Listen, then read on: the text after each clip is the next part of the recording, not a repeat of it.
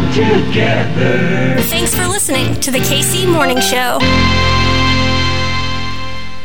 Hey, it's Friday! Aren't weekends just the best when you're uh, unemployed? Weekends are meaningless. Okay, Debbie Downer. Just keeping it real, mate. Well, why don't you keep this real, mate? It's time to party. Who's ready to party? It's party time! Hey, turn up the radio. Let's count them down. Three, two, one. Ready or not, here comes fun. It's showtime.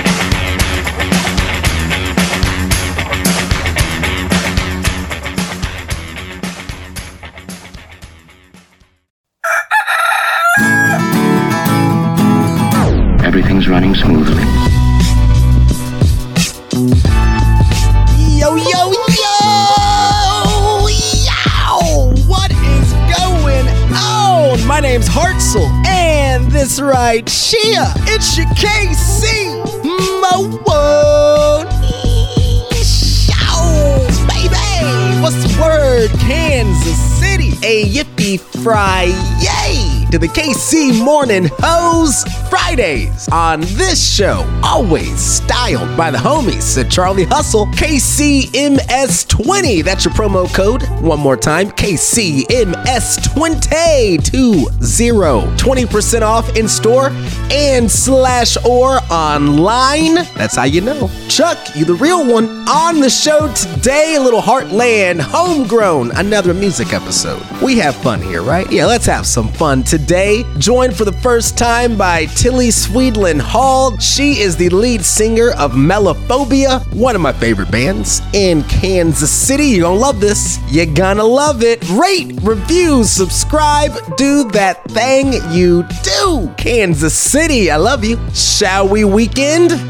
Let's weekend. My name's Hartzell. It is a good day to be a Kansas Citian. Absolutely. We'll see ya in the morning.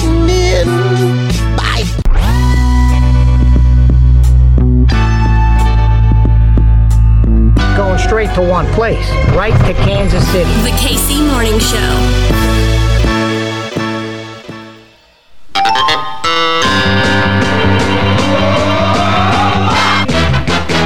And the beat goes on. We're at the record bar right now. Live entertainment venue, The Truman. We are live here live at the lovely Riot Room. The Eblon Theater. It's at the historic Midland Theater on Main. At 18th and Vine. Music. That's our middle name. The beat from the Tower of Power. Now, here comes the music. It's Heartland Homegrown. On the KC Morning Show.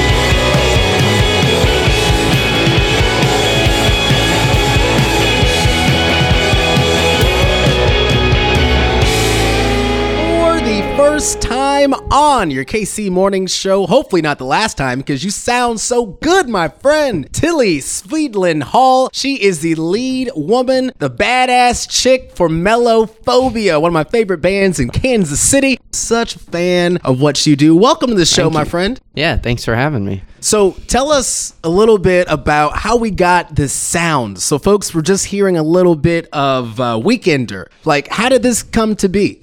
We started out a couple years ago in Pittsburgh, Pennsylvania, and I really wanted to sound like an indie rock band. and I had no idea what I was doing. So I just picked and pulled some things from my favorite bands, and over time, just changed our sound up to match kind of. I don't know, this Midwestern landlocked surf rock vibe, I guess. Well, I was going to say, because I was trying to tell folks the sound. How do you describe your sound? And there's so many influence that I think I could maybe put Yeah. a finger on, but it's so uniquely you though. And the way that you even sometimes bounce back and forth in between different influences in the same mm-hmm. track, it works exploring some of your heroes and making it your own. How do you find that fine line, I guess, though, of doing something different? You know, actually, I was talking just the other day. I realized that my influences were more subconscious than I thought they were originally. So I started writing stuff trying to incorporate elements that they had that I really liked. And then over time, it just became less of me trying to emulate them. And I just realized that that was the type of music that I made anyway. And just kind of pull it together into this dough ball of music influence and then rip it up, I guess. So, who are some of your heroes, some of those influences? Because I know right now folks in the car are trying to see if it matches up with who they thought. So, who are some of your favorite influences? Um, I really like this band out of Australia called Hockey Dad. They're a really cool, like, two piece surf rock group. Sticky Fingers, likewise from Australia. They're pretty awesome too. And then Catfish and the Bottlemen. And I think I'd say that those are my top three. Oh, and IDLES. Recently, I've been getting into IDLES a lot. Hell yeah. I'd say those are the biggest influences for us. So, you mentioned Pennsylvania, yeah? East mm-hmm. Coast. As you have been able to now have this lived experience in the Midwest and navigating this music scene in a post of the height of the pandemic mm-hmm. reality. So many folks don't want to use the pandemic as a pivot point, especially for Yeah. artists, but you know, fight or flight was to survive, and you can't unlearn what you have learned. So much of that panini was, you know, thrusting the new normal on artists like yourself, mm-hmm. you know, and you didn't ask for that. It's honestly not fair, but that being said, did you get something out of it? How did this shape the sound of MellowPhobia? I think it gave me a lot more time by myself outside of like playing gigs where I just got to kind of hone down the songs. Like I would just sit in my bedroom and play them kind of acoustic to myself. And I realized while I was doing that, that I could take this at the time what was like overproduced and using too many of my influences and kind of make it how I was feeling in the moment. And so we were in the studio throughout the pandemic and I was just able to shape the songs less with pressure of how would it sound live and more of how can I create an aural landscape that also incorporates how I feel and how other people feel. That part, yeah, something you're to give folks, and it's going to be great, but you got to make sure it's you. Mm-hmm. To love yourself is the beginning of a lifelong friendship, right? So you might as well get a chance to know who you are and maybe be down with that person in order to give the folks what it is they want to hear from you, right?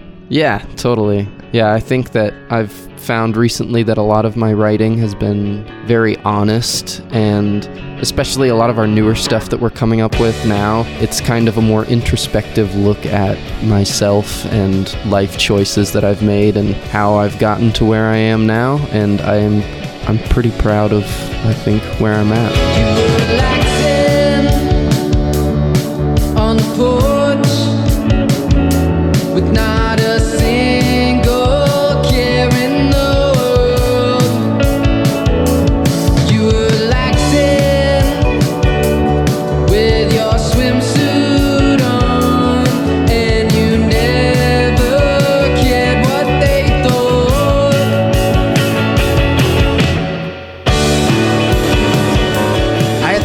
See you for the first time live at Innovation Festival last August. Mm-hmm. You honestly, I'm just gonna say it. You turn the whole day around, my friend. Your live show is such a good ass time. So can you, you.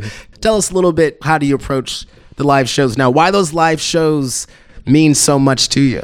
Oh man, I think being away from everyone for so long really kind of creates a longing to be around people. Like I always used to think that I was this really introverted person, and then the pandemic hit and I was like, I need society. I need to be around people sometimes. And I think that that really helped our live show because I used to just be really nervous on stage and I'd be like, oh, I'm playing this music and nobody really cares. But now I'm like, I'm playing this music for me. And if there's anybody here, they're going to have a good time and I'm going to have a good time. And everybody's having a good time. So why not keep doing it? If it ain't broke, don't fix it, right? Yeah. You're only as cool as your last cool thing, right? So let's Mhm. just keep doing dope shit. Let's play a track, yeah? Let's have these folks hear some more of MellowPhobia. Can you break down Jackal? Let's talk about Jackal. Yeah, Jackal is a song that I didn't realize when I wrote it, but is about facing your anxieties. There's a line in the track where it says, The jackal followed me right to your house this evening. And it's kind of like hanging out with somebody or being on a date with someone and realizing that all of your anxieties follow you. Like you are there everywhere that you go. And this is just you as a person. And so you might as well just try and live as good as you can while you're there. And so I think Jackal's a, a good look at what it's like to have that anxiety and then to live with it and be okay with it, be comfortable. Jackal, MellowPhobia on your KC Morning Show. Let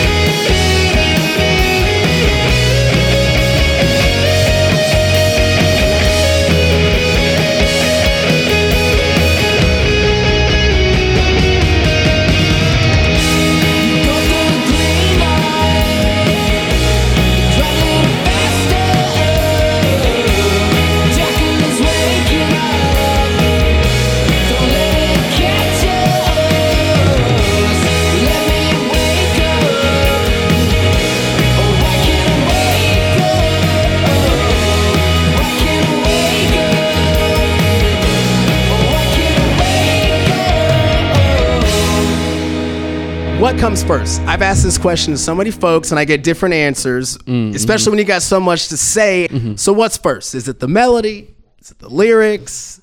For me, it has always been a guitar riff or something like that. I think I find that a lot of what I feel when listening to other people's music as well is I feel the instrument more than the lyrics at first. I think if you're reading into the lyrics too heavily, you're going to form your own opinion about it. But if you listen to the guitars and you listen to the bass and the drums, you get this like, I don't know, sort of emotional response that I don't know if you necessarily would just get if you were just reading the lyrics from a page. It's like a conversation you're having. I think so. I, f- I think that when, especially in songs like Jackal, where there's a guitar solo, when I listen to it now, it feels so emotional. And the guitar solo, like that is all of what you feel in the moment going into, and your instrument is just becoming like a part of you. You know, it's that. It's that way that you can explain how you're feeling without having to verbalize it. And I think that that makes it more powerful than the lyrics. So it always comes first for me. So now I'm curious. Going back to maybe an older track of yours, Mhm. listening to it, do you ever find yourself realizing that maybe you heard it wrong the first time? Maybe you got close, but maybe it was saying something a little bit different. Or maybe you go back and you say, Yeah, I f- nailed that. That's exactly what I wanted to say. Yeah, yeah, totally. I think so. Especially with our really old stuff, like our first EP, the Listen EP, the song Mellophobe that's on there. The solo in that, I was in high school and I was, you know, an angsty teenager, as we all are. And it feels very angry, the guitar solo. And I think at the time, I was a very angry person, and I've been doing a lot of work to kind of better myself to get out of that headspace. And I think I'm doing a good job. But yeah, I, f- I feel like I go back and listen to that, and I'm like, okay, this definitely conveyed the emotion at the time, but it doesn't apply anymore. Pardon my French, but I am so fucking out of here. I've been waiting for it to be just you and I, my dear. My patience is winding low, and I can't find a place to go. I've got nowhere that I can call my own. Uh,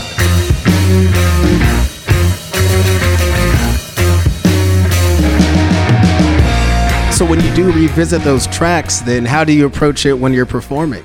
That's a little harder. I Yeah. think when when performing, it almost feels as though I can take some of that initial emotion out of it and instead focus on how do I want the audience to interpret this and what do I want the audience to feel when I'm playing this. So, if I were to play Mellophobe now, I think I would play that riff a little more jangly in a sense, like a little more upbeat and fun. Like I want them to confront themselves and how they are when they're upset and frustrated and, you know, depressed.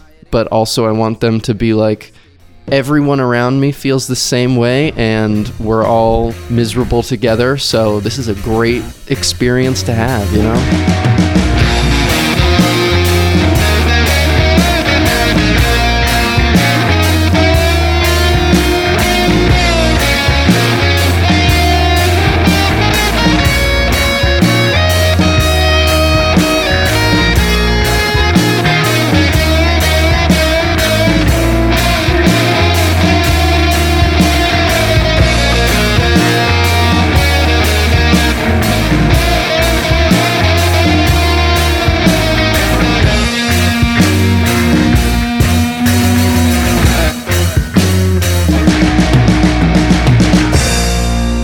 Machines are fixed, humans heal, and that redemption story is also captivating and also intriguing and also worth listening to. Sometimes I think we forget about that. But that part's like everything because it's like the other side of this thing, right? Mm-hmm. For sure. So, where can folks go to find out more about you, the band? The floor is yours, the stage is yours. Tillie, plug the handles. Yeah, we're on Instagram at mellowphobia underscore official. You can find us pretty much everywhere at that same handle, or you can visit mellowphobia.com. We keep up to date there. Let's go ahead and hit play on this on our way out. This latest track, it's called Need. How do we get here? Tell us about Need, Tillie. Need was the first time I ever kind of lived by myself. It was kind of weird waking up in a place that you're unfamiliar with. And so I just grabbed a guitar and wrote about that uncomfortable experience that we all have to have at some point. And yeah, it's about needing some time alone just to heal yourself and get some time to breathe. Tillie Swedlund-Hall, lead singer, the front woman of MellowPhobia. My friend, thank you so much. You gonna come back on the show? Oh, yeah. Yeah, thanks for having me on. This was a blast. This is Need, and right now it's on your KC Morning Show.